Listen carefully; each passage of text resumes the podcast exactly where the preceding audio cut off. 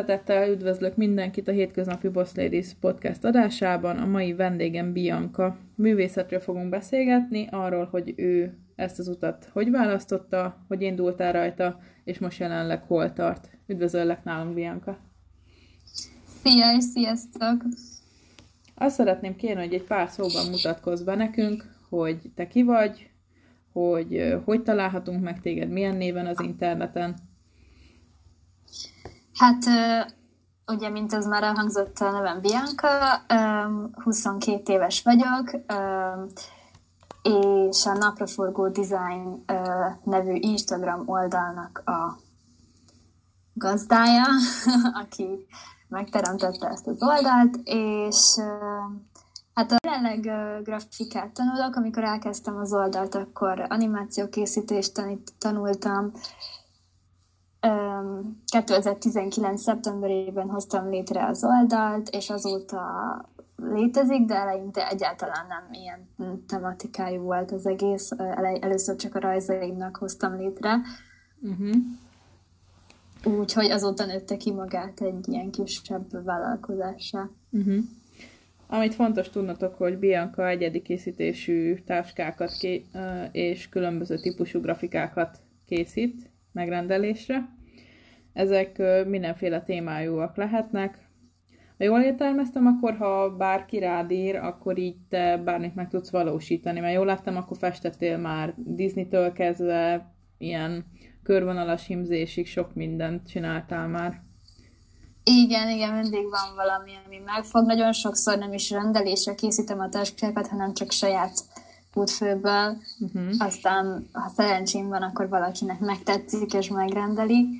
De igen, egyedi rendeléseket is vállalok, fotók alapján, képek alapján, uh-huh. úgyhogy már nagyon sok mindent csináltam. Na hát ez az igen izgalmasan hangzik, mert csomóféle médiáról van szó, vagy médiumról, és igazából itt azért egy csomó technikai tudást igényelnek ez a, ezek a dolgok. Azt szeretném kérdezni, neked a művészet, az hogy jött az életedbe, hogy mindig is ö, szerettél alkotni, készíteni valamit, és akkor emiatt mentél mondjuk a, ugye először animátori szakra, most pedig grafikusira? Hát mindig is egyébként ilyen művészeti beállítottságú voltam, de ez a alkotás, ez a kétkezű alkotás, ez tényleg csak így mostanában jött be az életembe. Én nagyon sokáig videózással foglalkoztam, meg fotózással, és amikor végeztem 2019-ben, azt hiszem, egy fotós szakon, akkor, akkor már hat éve tanultam fotózást, meg médiát, meg videózást, meg ilyesmi, és akkor úgy döntöttem, hogy valami hasonló, de mégis valami újat szeretnék végre tanulni, és akkor egyszer csak így megtaláltam az animáció képzést, és mindig is nagyon szerettem az animációs filmeket, meg ilyesmiket, és ezért döntöttem, hogy, hogy akkor érdekelne ez a téma, és elmentem animációra.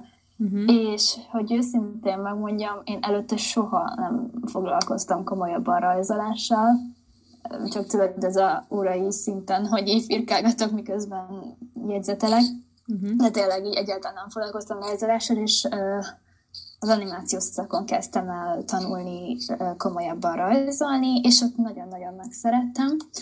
Aztán ugye, hogy haladtunk előre, elindultunk a mozgó kép irányába, amikor megmozgattuk azokat, amiket lerajzoltunk, és az már nekem annyira úgy nem tetszett, uh, egyszerűen nem volt az a türelmem, és én nagyon megragadtam ott a tervezés részénél az egésznek, és akkor kezdtem el kísérletezni. Először matricákat terveztem, amiket így próbálgattam így eladni. Uh-huh. Uh, akkor, hát egy nagyon rövid ideig maszkokat csináltam, de az tényleg csak egy ilyen, nem tudom, egy-két hétig talán.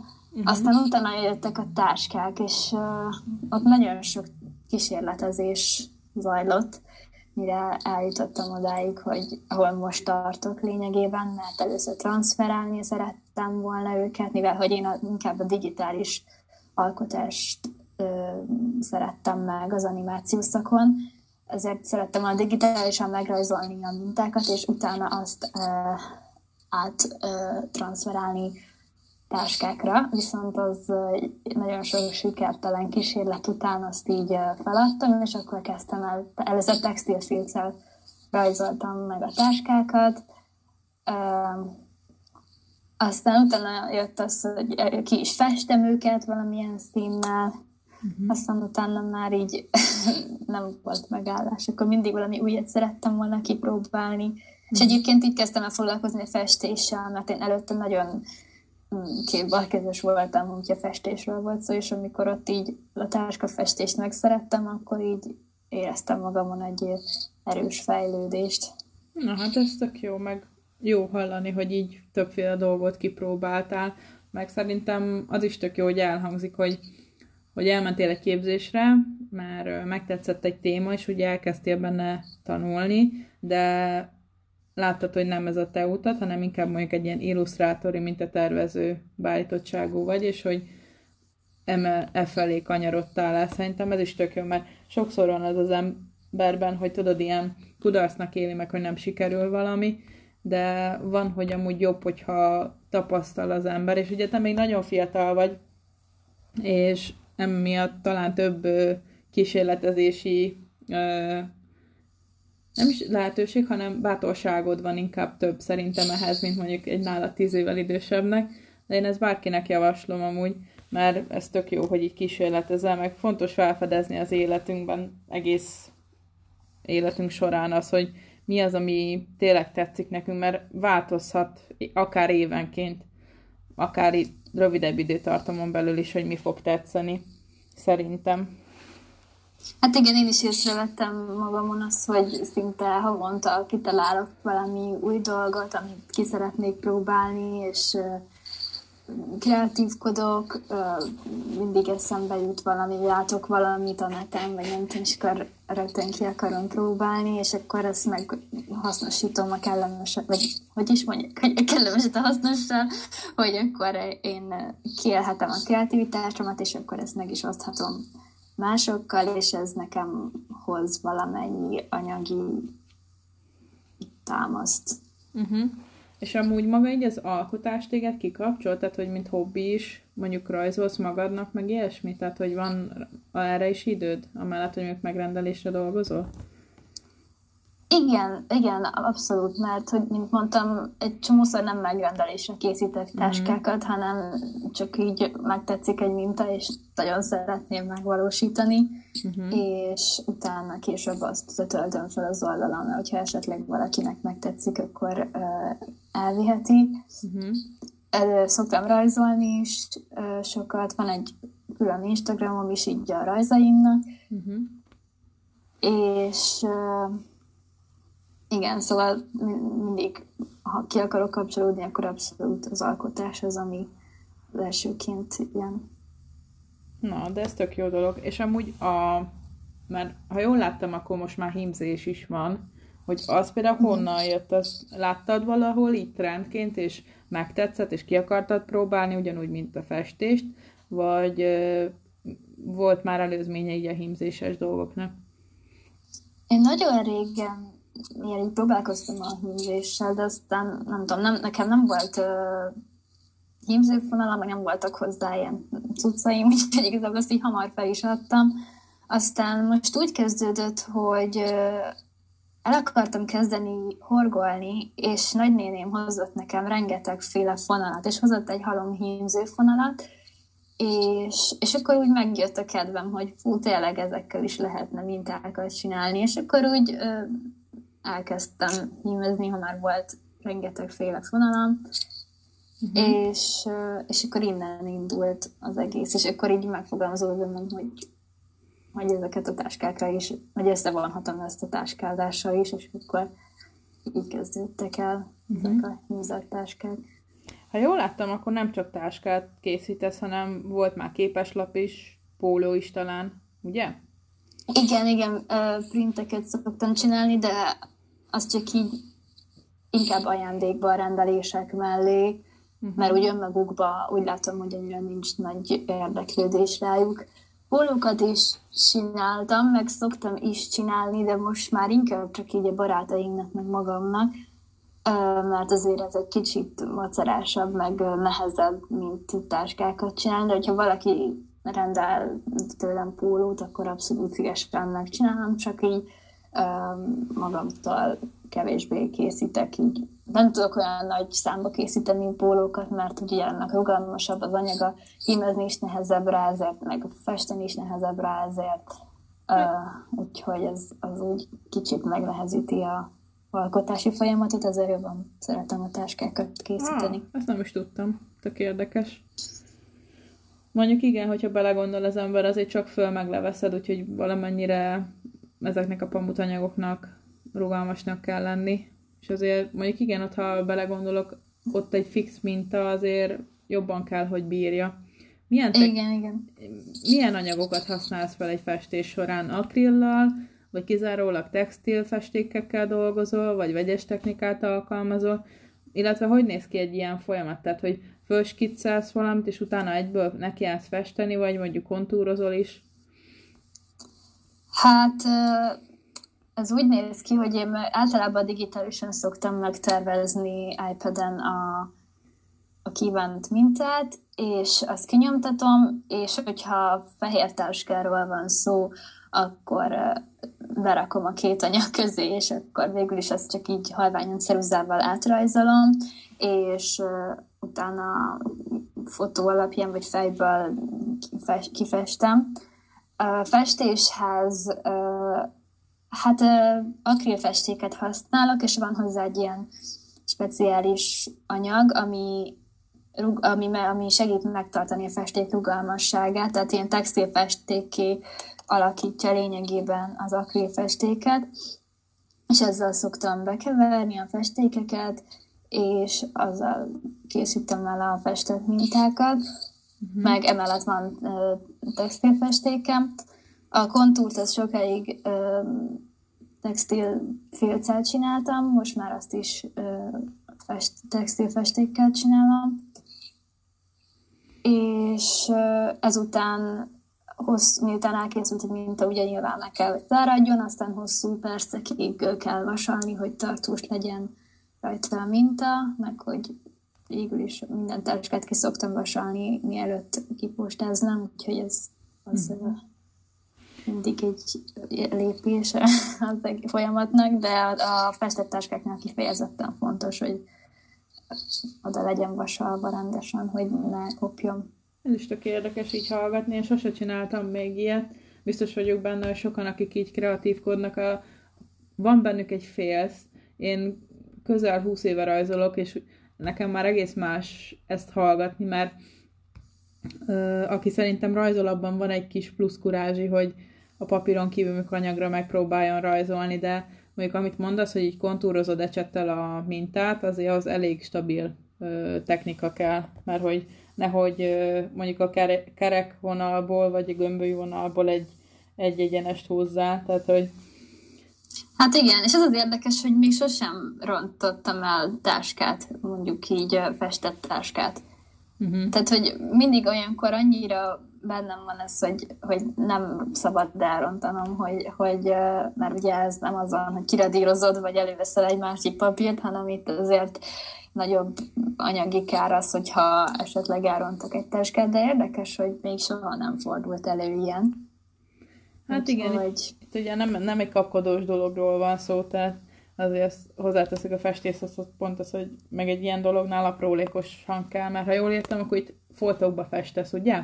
Tehát, hogy kijelölsz ilyen területet, és akkor azt kitöltöd festékkel. Hát igen, tehát, hogy van egy forma, egy, mit tudom én, egy karakter, egy bármi, és akkor azt keverek hozzá színeket, meg festéket. Uh-huh. Igazából én sosem tudtam, hogy soha nem foglalkoztam festéssel így professzionálisan, tehát végül is nem is tudom, hogy mi a profi módja annak, hogy festésnek a menetének uh-huh. mik a lépések, de, de úgy feltalálom magam meg szerintem azért, hogy mindig hasonló végeredményt tudok készíteni, mint mondjuk a mint maga a minta, amiről mintáztam, mint például a Disney-s táskáknál. Igen, azt láttam egy, egyik sztoritban talán egy ilyen 101 kiskutyás minta volt pont egy fekete táskára. Na igen, ezzel kicsit többet szenvedtem, mert fekete táskára azért sokkal nehezebb, ott azért keményen rétegezni kell, főleg a fehér festéket. Uh-huh. Úgyhogy ez kicsit időigényesebb volt. Azért ezt nem egyszerű így menedzselni a suli mellett, mert ugye te most ok tanulsz. Arról egy kicsit tudnál mesélni, hogy jelenleg amit tanulsz, az micsoda, és hogy uh, hol tartasz mondjuk a tanulmányaidban? Én elvégeztem ugye egy két éves animációképzést, és most kezdtem el rögtön utána egy grafikus képzést ugyanabban az iskolában, uh-huh. és sokkal jobban szeretem, mert mint mondtam, ez az, ami úgy, ez a grafikai rész az, ami igazán megfogott, úgyhogy ezt most nagyon élvezem, hogy most csak és kizárólag ezt tanulom, és nem animációt. Um, és igazából nagyon érdekes számomra, mert én nem nagyon tanultam előtte ilyen digitális grafikát, ezért ez nekem nagyon izgalmas, én nagyon szeretem. Szerencsére sok órámra nem is kell bejárnom, mert ugye az animáció már sok mindent megalapoztam. Uh-huh. Én nagyon élvezem, és nagyon remélem, hogy majd előbb-utóbb el fogok tudni helyezkedni ezen a te- ebben a területben. Hát remélem. A grafikus. Igen, igen.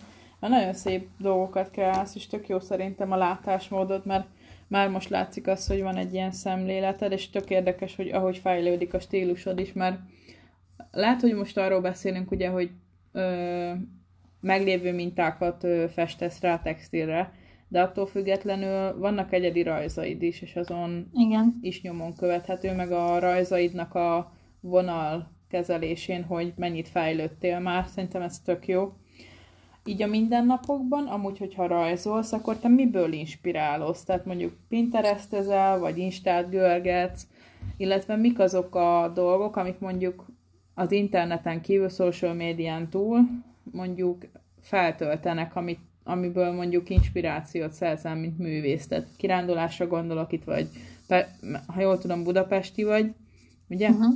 Hogy akkor Budapesten belül mondjuk hova szoktál elmenni, ahol mondjuk lehet, hogy kültéren is szeretsz rajzolni, nem tudom.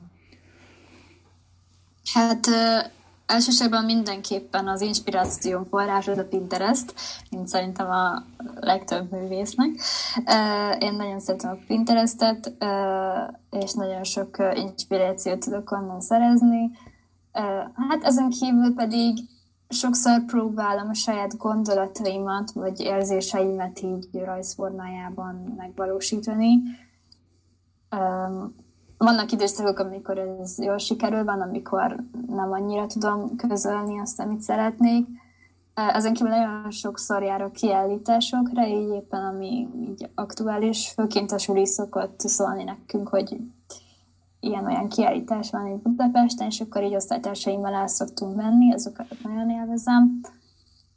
Uh-huh. Sok, sokat segít így a művészi látásmódban az, hogy így megállapítom, hogy ez szerintem egy jó alkotása, vagy nem. Tehát az a jó a kiállításokban, hogy nem olyan, mint a Pinterest, hogy szinte csak azt mutatja, amit látni szeretni, hanem hogyha elmész egy kiállításra, akkor neked kell eldöntened, hogy mi az, ami neked tetszik, és, és jó néha olyanokat is látni, ami, ami neked nem tetszik, mert akkor meg tudod magadban fogalmazni ezt, hogy miért nem tetszik, szóval ez erre nem nagyon hasznos. Egyébként hát nem nagyon szoktam így leülni kültéren és rajzolgatni. Én itthon szeretek a legjobban alkotni, ahol így nem, nincsen semmilyen zavaró tényező, és akkor így magamban vagyok. Uh-huh. De amúgy hát nyilván a suliba is azért elég sokszor kell alkotni, és azt például azért szeretem, mert sokszor olyan feladatot kapunk, amit magamtól soha nem csinálnék, és ez, ez így kimozdít a komfortzónámból, úgyhogy ez az is nagyon jó, mert magamtól nem jutnának eszembe ilyen ilyesmik. Uh-huh. Ez tök jó szerintem, mert egy csomó dologból tud inspirációt nyerni. Van, aki képzeld még a, azt se tudja, hogy hol keres az inspirációt. Úgyhogy tök jók ezek a tippek, hogy mondjuk elmenni egy múzeumba, megnézni egy kiállítást, vagy egy galériába.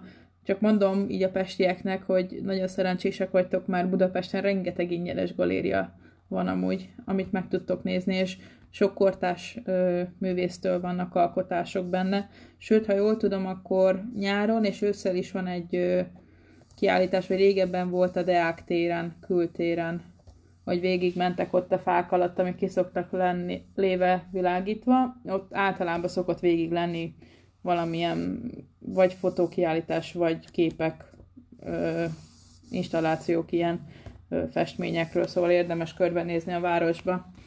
Szerintem. Igen, meg az arckiállítás is azt hiszem most zajlik, úgyhogy Igen. arra is, hát az, oda járok iskolába a Bikás Parkhoz közel, mert a Bikás Parkban van az arckiállítás, uh-huh. és uh, majdnem, hogy minden nap végignézem, és az is rengeteg inspirációt ad, meg, meg nagyon csodálom, hogy azok a művészek mennyire jól ki tudják rajzformájában fejezni a véleményüket.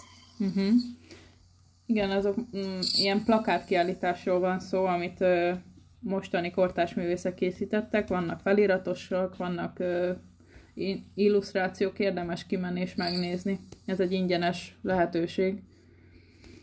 Uh, beszéljünk egy kicsit arról, hogy honnan jött neked a név ötlete, mert a Sunflower Design előtt neked ugye a saját uh, képeid voltak fönn a, ezen az Instagram profilon, és utána volt egy névváltás március 1 idén.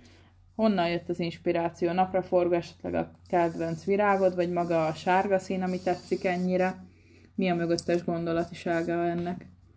Hát ugye, amikor létrehoztam a Insta oldalamat Biancart néven, akkor azért hoztam létre, hogy uh, ugye akkor kezdtem el rajzolni, és hogy a rajzaimat feltöltsem, és majd így összességében tudjam látni azt, hogy mennyit fejlődök a, az idők haladtával. Aztán ugye elkezdett átalakulni ez egy kicsit más dolog, amikor így elkezdtem a táskákkal kísérletezni, és akkor így elkezdtem feltölteni a táskákat, nem tudom, talán ilyen december környékén, és akkor elkezdtem letörölni a rajzokat róla, és akkor inkább a táskákat töltögettem fel és aztán ez úgy elkezdett kiforni, úgy elkezdek, elkezdtek egyre többen rendelni, így elkezdett valamivé alakulni az egész, és olyan, akkor jöttem rá, hogy, hogy akkor én ezt komolyan szeretném venni, vagy legalábbis komolyabban, mint előtte. Úgyhogy már régóta elkezdtem gondolkozni, hogy át kell nevezni, mert ugye ezt tényleg csak azért hoztam létre, hogy így magamnak lényegében, szóval nem terveztem azt, hogy így sok ember fogja követni ezt az Insta oldalt. Úgyhogy sokáig gondolkoztam azon, hogy mi legyen az új neve az oldalnak, és akkor végül a Sunflower Design mellett döntöttem. A, onnan jött a Sunflower, hogy uh, 2010 8-ban, vagy 9-ben, nem is tudom, csináltattam meg életem első tetoválását, ami egy napra forgó, és számomra azt szimbolizálja, hogy így mindig a fény fele forduljunk, hogy a rosszban is meg kell látni a jót. Ilyen pozitivitást uh, sugároz, vagy nem tudom, számomra azt jelenti a napraforgó, és onnantól kezdve nagyon elkezdett így a, rám ragadni ez a napraforgó dolog, hogy így uh, barátaimtól is sok napraforgós dolgot kaptam. Úgy elkezdtem én lenni ez a lány, aki szereti a napraforgókat, és akkor már így magamtól is uh, elkezdtem én is gyűjteni az ilyen dolgokat, fülbevalótól kezdve pólónát, mindenem van, ami napraforgós, úgyhogy most már így ez ilyen védjegyemmé vált, és akkor innen jött lényegében az, hogy akkor legyen Sunflower Design, a design az nyilván az már dizájnolom a táskákat, és, és akkor március 1 megváltoztattam az oldal nevét erre. Azért március 1 hát tavasz, újítás, és akkor akkorra időzítettem, uh-huh.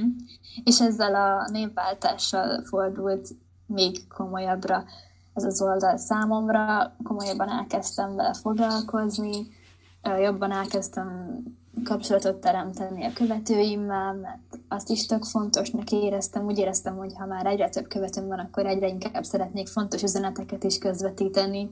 És akkor innen indult az egész, egészen odáig, ahol ugye most tartunk. Uh-huh. Nemrég volt neked egy kooperáció a Wolverkel, ez egy nyereményjáték volt, hogyha jól tudom. Uh-huh. Ez, ez, ez egy nagy lépés igazából az ilyen kisebb alkotók számára, amikor már ilyen dolgokat kezdenek, ilyen közös együttműködéseket létrehozni. Számodra ez milyen élmény volt együttműködni mással, egy másik alkotóval? Hát igazából már korábban is voltak együttműködéseim, uh-huh. de talán ez volt tényleg számomra egy a legnagyobb, mert szerepeltem már nyereményjátékban, úgyhogy az egyik táskámat meg lehetett nyerni, vagy voltak más kisebb oldalakkal ilyen közös együttműködéseim, de ez a Woolwork-ös, ez számomra azért jelentett sokat, mert a Woolwork Instagram oldalt én már nagyon régóta követem, és számomra az ilyen magas szintű dolog volt, tehát úgy gondoltam, hogy sokkal fölött, sokkal inkább fölöttem van ez az Insta oldal, tehát hogy ő már így letett velem az asztalra, már sokkal előrébb tart, mint én, és, és nagyon szerettem, amiket készít, és amikor így felkért egy ilyen együttműködésre, akkor teljesen oda voltam, hogy hát ez tök nagy dolog, mert ez azt jelenti, hogy akkor én is már egyre inkább fele haladok ezen a idézőjeles ranglétrán. Uh-huh. Uh, úgyhogy nagy dolog volt számomra, meg, meg nagyon jó volt találkozni Szofival is, és egy nagyon aranyos lány élőben, és nagyon ajánlom mindenkinek egyébként az ő oldalát is. Ő hímesekkel nagyon... foglalkozik, ugye? Igen, nagyon ügyesen hímez, nagyon ő is szeret ilyen aktualitásokkal foglalkozni, de egyébként mindenféle múzése van. Uh-huh. Nem régiben volt sajnos egy olyan esemény, ami hatására te is meginspirálottál. Ugye itthon ö, sajnos az LMBTQ közösség egy igen komoly ö, megkülönböztetést és hátráltatást kapott az elmúlt hónapok során egy törvényjavaslat miatt, és amit azóta meg is szavaztak sajnos. Erre a témára te készítettél azt hiszem két grafikát, egy ilyen nagyobb tömegjelenetet, ugye, meg azt hiszem uh-huh. egy ilyen szivárvány mintás át, oldaltáskát. Ez téged hogy érintett, vagy milyen gondolataid vannak ezzel kapcsolatban? Hát nekem ez a téma, nem csak ez a téma, hanem úgy emlök az elfogadás téma számomra nagyon fontos. Én nagyon szeretnék egy olyan világban élni, ahol az emberek elfogadják egymást, és nincsen ítélkezés. Nekem ez egy nagyon fontos dolog, de eddig ezt csak így mindig magamban gondoltam, mert úgy gondoltam, hogy nem tudok mit tenni ez ügyben. De mióta van az Instagram oldalam, és már azért eléggé elkezdtek, elkezdett gyarapodni a követők száma. Úgy gondoltam, hogy ha már ennyi ember követ engem, akkor szeretnék hasznos üzeneteket közvetíteni, amik számomra is, vagy számomra fontosak. És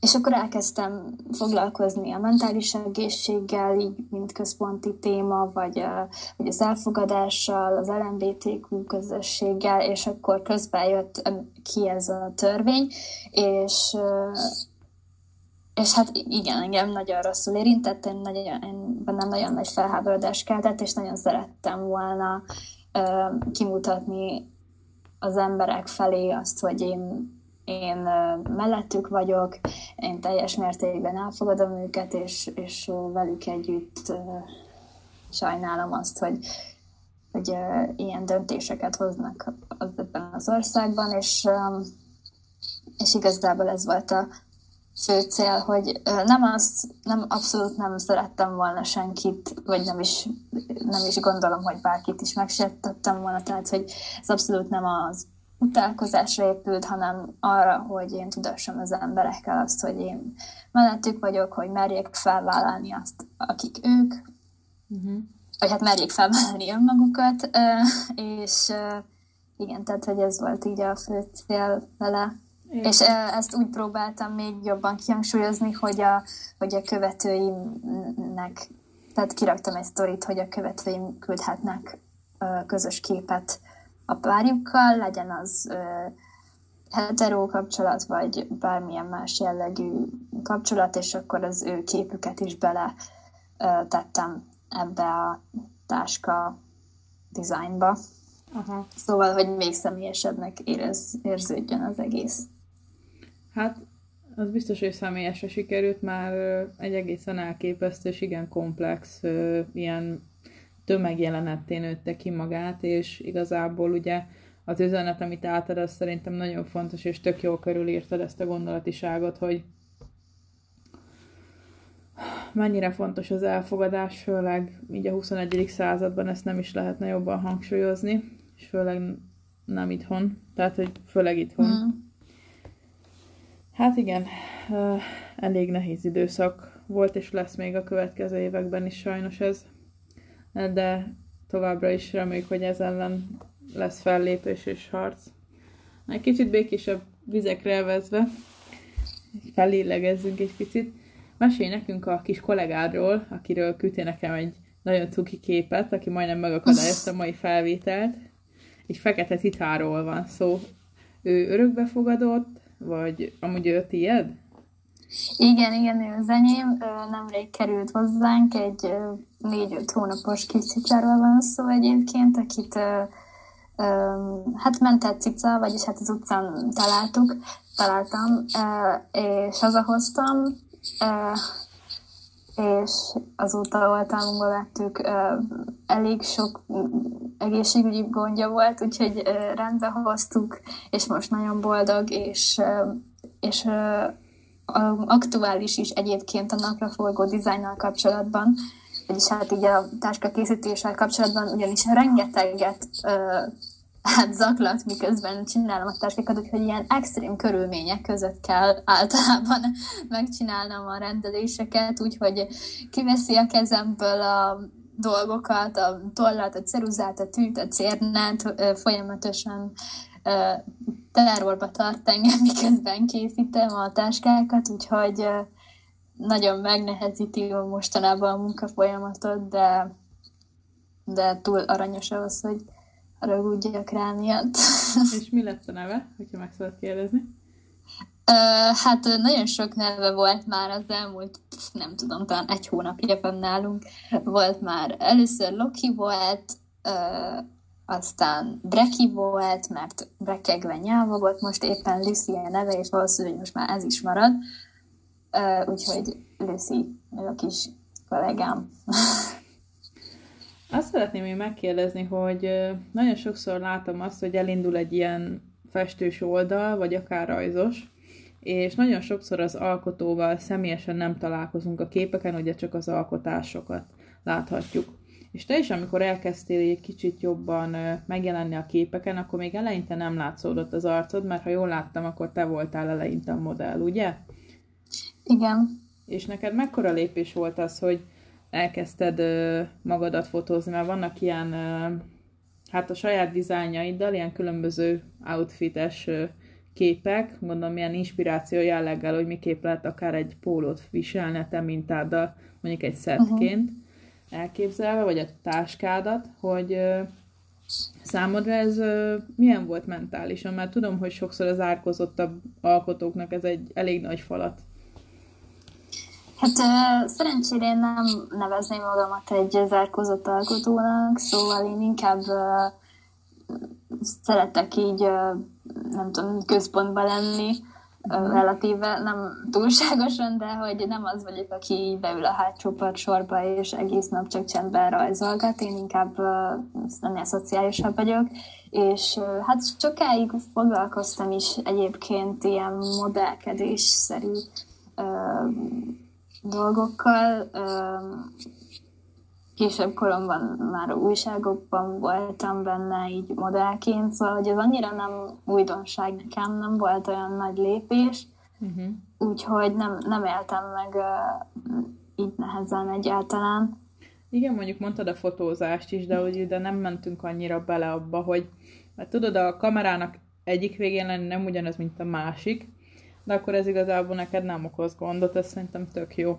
Mert mostanában ugye nem tudom mennyire látod így a trendeket, de egyre többször jelennek meg az emberek így kamera előtt, akár sztori formájában, hogy közvetlenebb kapcsolatot tudjanak teremteni social médián keresztül így a nézőkkel. Igen, szerintem egyébként ez nagyon fontos, én is sokkal jobb szívvel, vagy hogy is mondjam, sokkal bátrabban rendelek valakitől, akinek látom az arcát. Egyébként nem tudom, hogy ennek valószínűleg valami pszichológiai oka lehet, de egyszerűen az ember sokkal könnyebben nyit egy olyan ö, ember felé, akiről tudja, hogy hogy néz ki.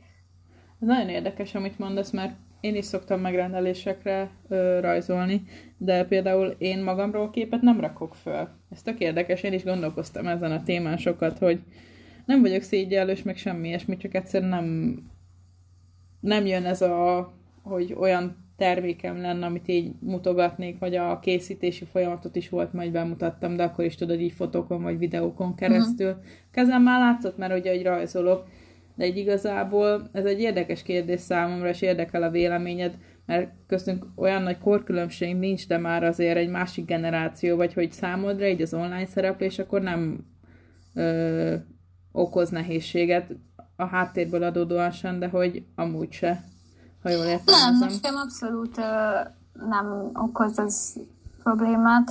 Viszont uh, szerintem tök változó az, hogy uh, ki hogy gondolkozik erről, mert uh, egyszer láttam egy ilyen valaki, nem emlékszem, hogy kicsit, de valaki kirakta Instagramra egy ilyen kérdésmatricába, hogy neked mennyire fontos az, hogy lásd, hogy hogy néz ki az alkotó, akitől rendelsz, és tehát nagyjából ilyen fele-fele arányba volt az, hogy meg ki az, akinek számít, meg ki az, akinek nem számít. Szóval, hogy szerintem az ember válogatja. Én, én, én személy szerint szeretem tudni, hogy, hogy, hogy így el tudjam képzelni azt, hogy ki az, aki elkészítette. Vagy nem is tudom, nem, tényleg nem tudnám megmondani, hogy ez miért mérvadó.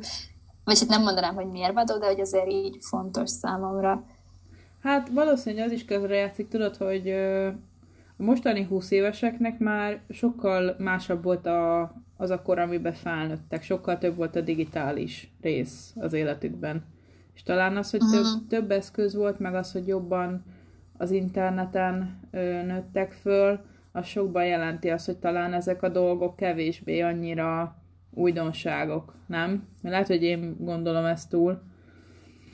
Lehet egyébként, hogy, hogy hozzászoktak az, hogy így vagy így a fiatalabb korosztály, 10 vagy 20 pár éves korosztály hozzászokott ahhoz, hogy, hogy lát, lát, látnak mindenkit, tehát tudják, hogy ki hogyan néz ki, és ez a természetes. Szóval így nincsen olyan, hogy valaki arctalan a legtöbb esetben. Hát igen, meg azért tíz éve a selfie korát értük, tehát hogy akkor voltak ezek a különböző iszonyatos nagy boomok így az applikációk terén is, hogy jött a FaceTime, vagy FaceUp, nem tudom, én ebben nagyon nem vagyok otthon, én, én ilyen noob vagyok ezen a téren, mert nem szoktam éneket használni, és így, így mindenféle ilyen szerkesztőprogram, meg a telefonokra elkezdtek ö, átjönni az ilyen nagyobb programok, mint a Photoshop, stb. Szóval, hogy azért ennek megvoltak a hatásait, de hogy most például már olyan dolgok vannak, biztos te is tisztában vagy vele, hogy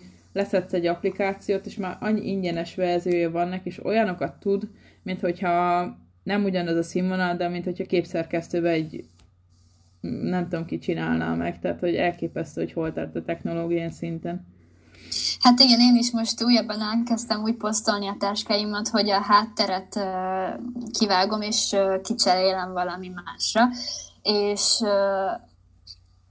ezt egy pillanat alatt csinálja meg nekem egy applikáció, és emlékszem, amikor még pár évvel ezelőtt Photoshopban maszkolgattunk egy ilyen eredmény, eredmény elérése érdekében, hogy, hogy így valaminek ki tud cserélni a hátterét, most pedig egy gomnyomás, és tényleg három másodperc alatt kivágja a táskát, és már is válogathatom, hogy mi legyen a hátterében, és még automatikusan árnyékot is tesz rá, szóval hihetetlen, én is most ezt nemrég találtam meg, és most teljesen oda vagyok, hogy régebben órákat töltöttünk még a Photoshop órákon, hogy ezeket elérjük, és most meg tényleg egy applikáció, egy gombnyomással megcsinálja.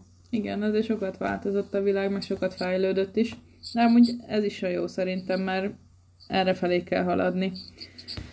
Ami még kérdésem lenne, hogy te, mint uh, ugye Instagramon elinduló vállalkozás, kezdő illusztrátor, grafikus, még ki tudja, hova fogsz kinőni, hogy uh, mondtad, hogy, szere, hogy elkezdted a kapcsolatot kiépíteni a közösséggel, akik Instagramon vannak.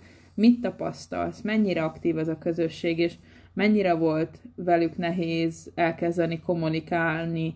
Volt esetleg olyan zavarba voltál ettől, vagy mennyire jártál ennek utána, hogy hogyan lehet csinálni? Másoktól néztél ötleteket, vagy csak szimplán a, a mondjuk a bevált normál napi beszélgetést alkalmaztad, csak mondjuk írott formában, sztoriknál? Um, igazából abszolút nem volt nehéz, mert az a szerencsém, hogy, hogy nagyon, hogyha én aktív vagyok, azt vettem észre, ha én aktív vagyok Instagramon, akkor a követőim is azok. Ez valószínűleg az algoritmus miatt van így de hogyha én kirakok egy kérdést valami témával kapcsolatban, akkor általában nagyon sok választ kapok, és nagyon-nagyon imádom őket olvasni, imádok rájuk válaszolni, sokszor utána további beszélgetésbe is elegyedek a kérdezővel, akinek ugye válaszoltam, és aztán ő ír nekem egy üzenetet, és akkor elkezdünk beszélgetni, és ez szerintem tök jó, én nagyon szeretek új emberekkel megismerkedni, meg nagyon szeretek különböző emberekkel beszélgetni, és meghallgatni az ő álláspontukat bizonyos dolgokra. Uh-huh. Úgyhogy én ezt az elejétől kezdve nagyon élvezem, hogy így tudok kommunikálni a követőimmel, csak egy, egy, egyetlen egy gondom van vele most, hogy elkezdődött a suli, az, hogy ugye ez időigényes, hogy kirakom a kérdést, és utána elolvasom a válaszokat, akkor időt szánok arra, hogy végig gondoljam, hogy, hogy valami érdemleges választ írjak én is rá, és, és ezért mostanában így nehezebben veszem rá magam, vagy nehezebben tudok rá időt szakítani, hogy így beszélgessek a követőimmel, de abszolút mindig azt akarom, hogy legyen egy olyan érzésük, hogy, hogy felém lehet nyitni, mert én nem fogom, nem fogok senkit sem elküldeni, meg próbálok így kedvesen válaszolni mindenkinek. Uh-huh. Viszont ami, ami nehezebb, az, az a többi alkotóval való kapcsolatépítés, legalábbis én úgy tapasztaltam, én az elején nagyon próbáltam nyitni a többi alkotó felé, és ezt nagyon sokszor nem éreztem annyira kölcsönösnek. Van, akivel egyébként nagyon jóba lettem, de sokszor úgy éreztem, hogy, hogy ők nem szeretnének nyitni, és nagyon sok embernél azt éreztem, hogy, hogy nem kollégáknak, vagy kollégának tekint rám, vagy nem tudom, olyan emberre, aki hasonló területtel foglalkozik, mint ő, hanem inkább nem tudom, konkurenciaként, vagy valami ilyesmi, és ez kicsit úgy elvette a kedvemet attól, hogy a többi alkotó felé nyissak, de, de ettől függetlenül, hogyha bárki rám ír, nagyon nagy szeretettel válaszolok mindenkinek, meg nagyon boldog vagyok, hogyha ez a közösség így foglalkozik egymással, meg kommunikál egymással, és segíti egymást, mert szerintem ez a legfontosabb, hogy, hogy ne, ne ellenségként vagy konkurenciaként gondoljunk egymásra, hanem mindenképpen úgy, hogy, hogy ugyanazt műveljük, vagy legalábbis hasonló dolgokat, és, és hogy összefogjunk, és együtt is elérjünk valamit, akár ilyen kollaborációk formájában, vagy információ átadás formájában, de szerintem ez tök fontos. Uh-huh. Abszolút egyetértek azzal, amit mondasz, és egyetértek abban, hogy nagyon sokan hát így tartózkodnak attól, hogy kapcsolatot létesítsenek más alkotókkal. Hmm, részben lehet irítség is a kérdés, lehet az, hogy tartanak attól a semmitől igazából, ami őket megkárosítja valahogy. Nagyon ez a mm, rossz negatív mentalitás, amiben van rögzül, vagy te csak valamilyen érdekből fogsz ráírni, ami így is úgy is érdek, de mondjuk negatívan közelíti meg. Nem azt mondja, hogy neked az az érdeket, hogy te szeretnél új rajzos ismerősöket szerezni, és megosztani a tapasztalatokat. Hát, ez egy nehéz téma itthon, mindenképpen szerintem, mert én benne vagyok egy pár közösségben már jó pár éve, és sokat is változott, meg talán most már, hogyha mint amit te is, hogy újonnan jössz ebbe a közegbe, ö, nem úgy fogadnak, tudod, hogy még tapasztalsz, meg most alakulsz, hanem már a legmagasabb szintet várják el, és nagyon sokszor azt tapasztaltam, így fiatal alkotók körében, hogy emiatt vagy el se kezdik az, hogy ők kísérletezgessenek és kirakjanak képet róla, vagy ö, megriadnak és abba hagyják. Igen, mert hogyha abból az ember nem érzi azt, hogy ő most be van fogadva valahova, ahol ő ráadásul új, akkor valószínű, hogy előbb-utóbb meg fog hátrálni ebből a közösségből. Azért is tartom fontosnak, hogyha egy új alkotó szeretne csatlakozni ehhez a, mint tudom én, Instagramos alkotóközösséghez, vagy bármelyik alkotóközösséghez, akkor, akkor semmiképpen nem szabad lenézni, hanem inkább támogatni valamilyen formában. Szerintem is abszolút.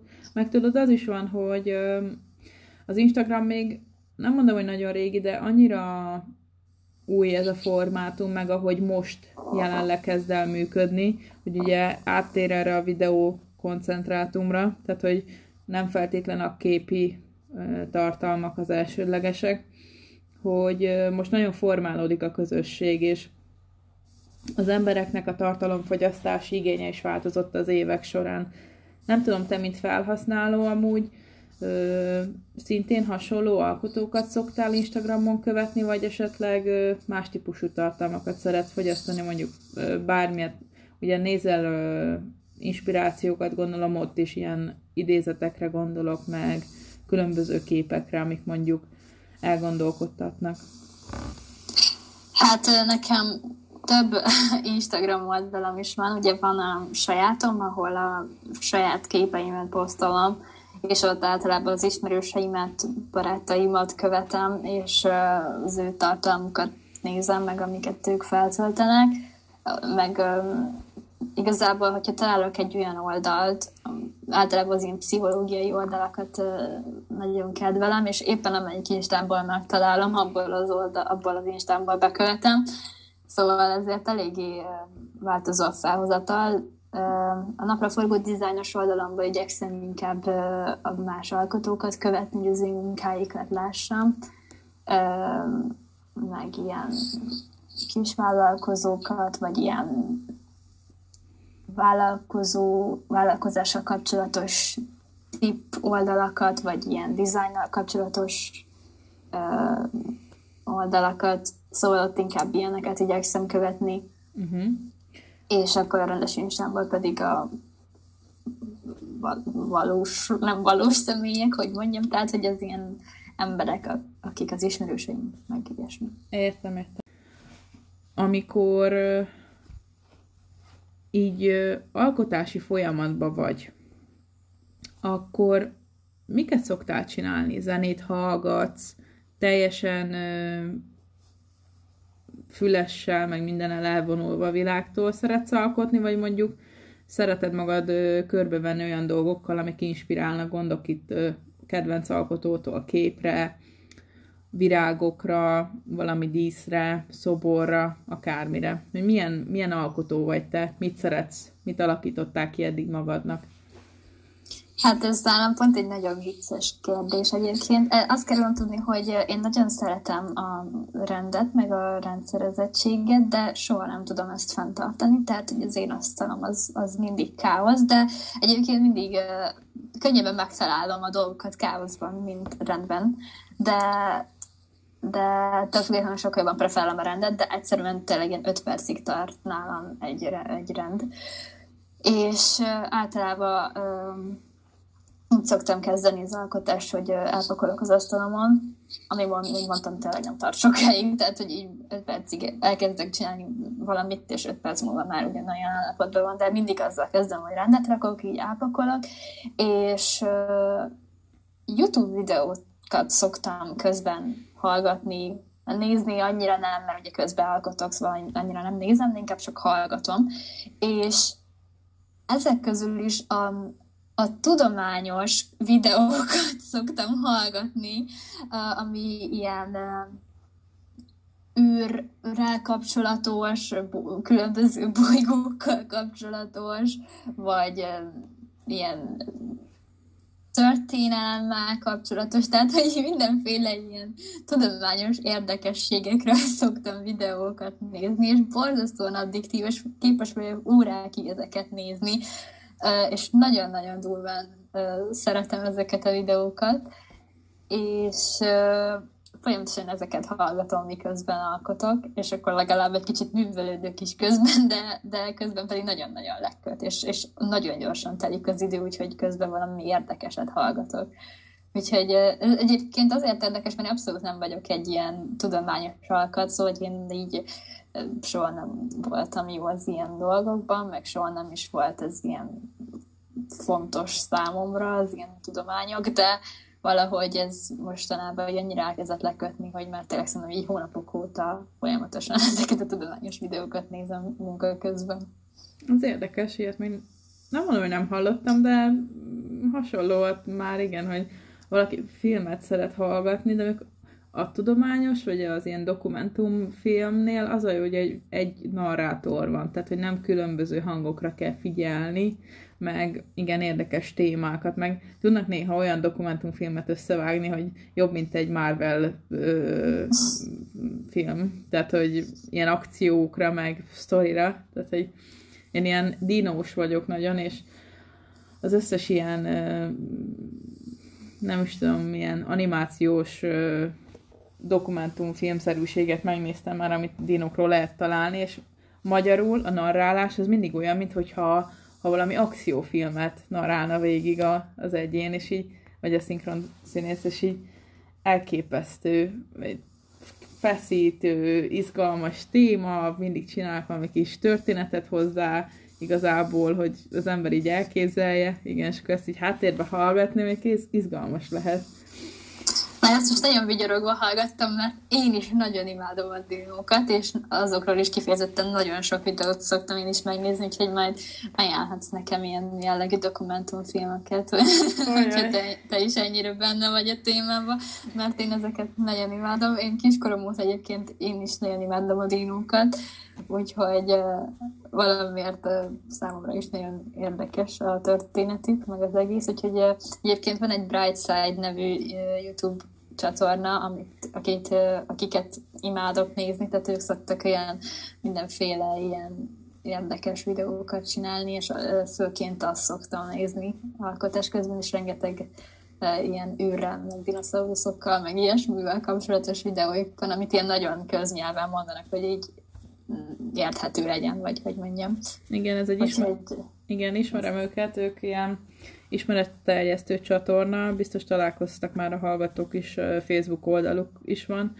Ilyen rövid videókat szoktak készíteni oda, a Youtube-on vannak a hosszabbak, de ilyen 10 perces nagyjából egy videójuk, ha jól tudom, vagy 15 nagyjából.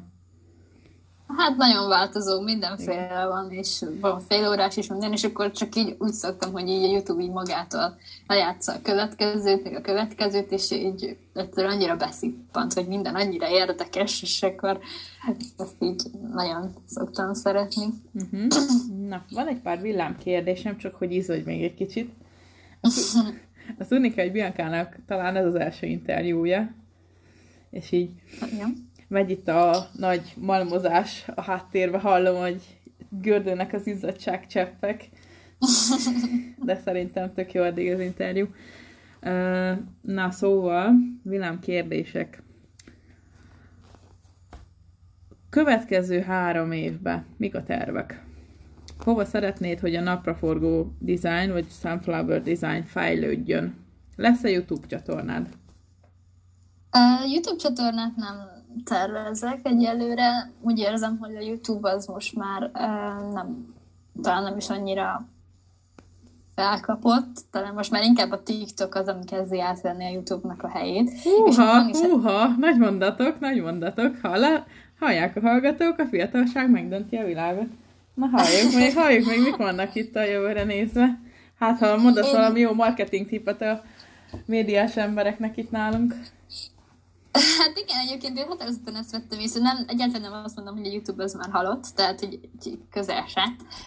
Csak úgy érzem, hogy, hogy kezdenek átérni az emberek a, a TikTok felületére. Nyilván attól is függ, hogy milyen jellegű tartalmat akarsz, mert hát ott is maximum három percben tudod közölni, amit szeretnél, szóval ez teljesen attól függ, hogy, hogy mit akarsz közölni.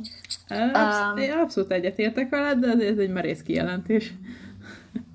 Uh, hát egyébként nem én vagyok az első, aki így látja, tehát hogy ezt uh, már több helyen is olvastam meg, hát uh, ugye én is így uh, benne vagyok, hogy a média világában, vagy hogy mondjam, tehát hogy azért én média szakosként végeztem a gimiben, uh-huh. és ott ott azért úgy elkezdtem követni az ilyesmi fejleményeket, és, és nem, nem azt mondom, hogy nem tud megölni egymás mellett a két felület.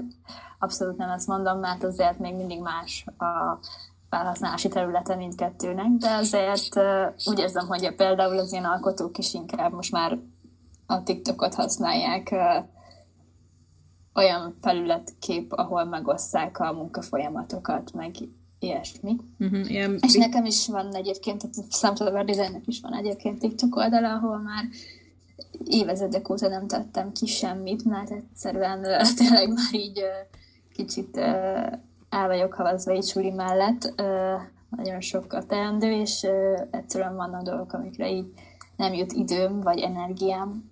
Úgyhogy, de majd szeretném egyébként folytatni azt a TikTok csatornát, szóval szeretnék majd még ilyen behind the scenes jellegű videókat oda is feltölteni, szóval érdemes követni. Uh-huh. Uh, úgyhogy... Uh, Majd leírom a, a leírásba belesztéve az elérhetőség, minden is, de TikTok is. Na, kövi kérdés, nem úszod meg. A következő mondjuk öt évben lesz-e webshop?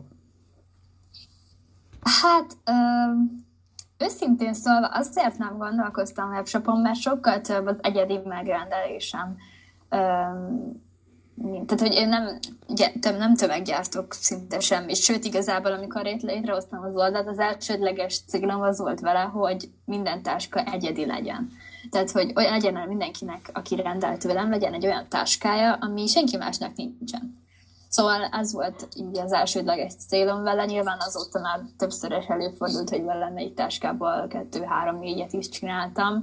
Főleg azokból, amik egy fontosabb üzenetet közvetítenek. Például ugye ez a Pride-os táska is ilyen volt de alapvetően a fő irányzat ebben az, hogy egyedi legyen, amennyire csak lehet. Úgyhogy azért nem gondolkoztam a webshopban, mert az egyedi rendeléseket sokkal egyszerűbb Instagramon keresztül felvenni, hogy tudok velük így az emberekkel is személyesen megbeszélni, hogy mi az elképzelése, mit akar látni, és a többi, és a többi. Úgyhogy egyelőre a webshopban nem gondolkoztam. Uh-huh.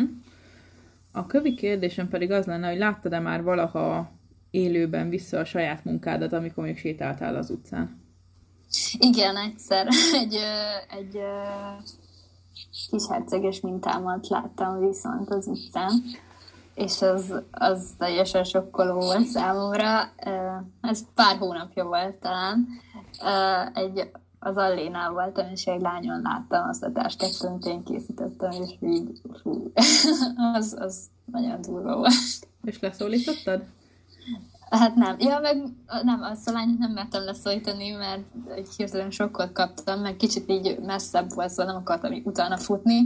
Meg még egyszer történt ilyen, um, Csecse Attila youtuber uh, srác rendelt tőlem egy uh, civárványos táskát, és amikor volt a a 33-as törvény elleni tüntetés, akkor uh, láttam őt, és ez a táska volt rajta, amit én készítettem, és akkor viszont hozzá oda szaladtam, hogy szia, én készítettem a táskádat, meg csináltunk egy közös képet, és, uh, és ez, ez is ilyen tök jó élmény volt, hogy uh, ráadásul egy olyan ember, aki, akit azért úgy többen is ismernek, az én táskámban ment ki egy ilyen közösségi eseményre, az így kifejezetten megbelengedte a szívemet.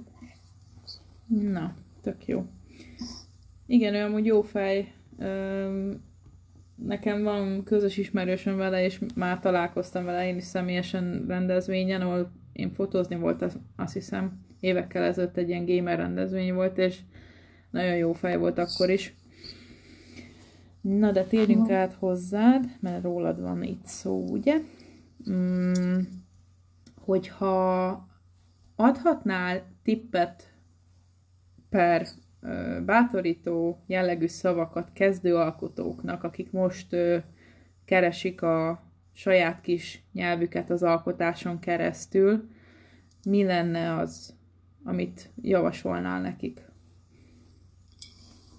Hát szerintem elsősorban azt, hogy tehát, hogy adják önmagukat, mert úgy vettem észre, hogy ha természetesen viselkedsz, mondjuk így Instagramon, vagy a posztokban önmagadat adod, akkor sokkal tehát ezt megérzik az emberek, és sokkal szívesebben követnek be téged, és sokkal szívesebben figyelik, a, amiket csinálsz, mint csak hogyha egy ilyen erőltetettebb, megjátszott személyiséget mutatsz kifele.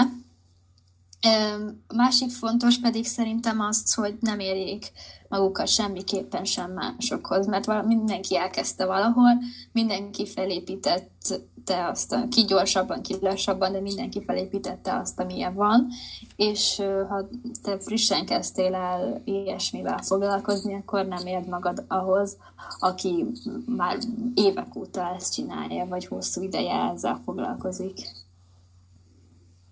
Abszolút egyetértek ezzel. Hát én nagyon köszönöm, hogy eljöttél ide erre az interjúra, és örülök, hogy beszélgettünk. Megint egy óra elment így, hus! Aztán, hogy, hogy izgultunk, hogy mi lesz itt, ugye, ugye?